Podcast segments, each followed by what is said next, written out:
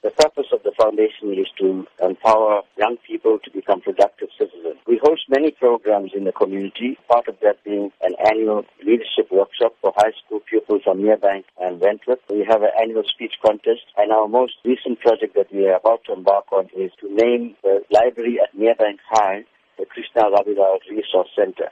We also have a full-time staff member and an office. So in order to sustain our programs and the office, we're having this fundraising dinner and dance this Friday at the Enchanted Gardens at 6:30 p.m. What can be expected at the event? We're very excited about this fundraising project because the guest speaker that we have is Deputy Finance Minister Tukibisi Jonas. He is a man of integrity. He has shown that he is not corrupt. He's shown that he cannot be bought.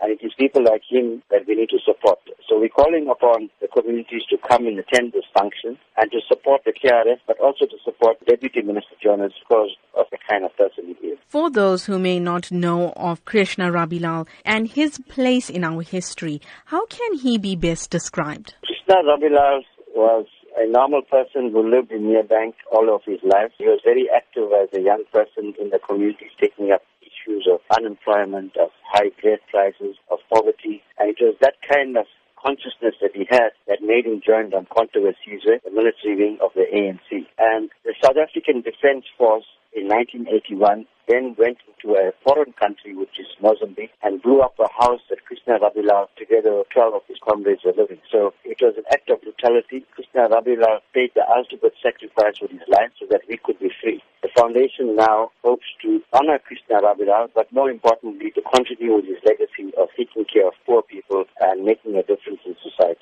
Going forward, what are the foundation's plans? We want to have regular monthly meetings with young people from the community of South Durban. We want to start off sports and cultural activities for them so that they become active and join an organization like the KRS. Krishna Rabilal, he attended Nearbank High School. He was an excellent pupil. He had an A for maths, a higher grade. But because he failed Afrikaans, he couldn't get entrance into university. So we want to, through this library and the resource center, pass on the legacy of Krishna Rabilal. Future generations of young people must know who you are.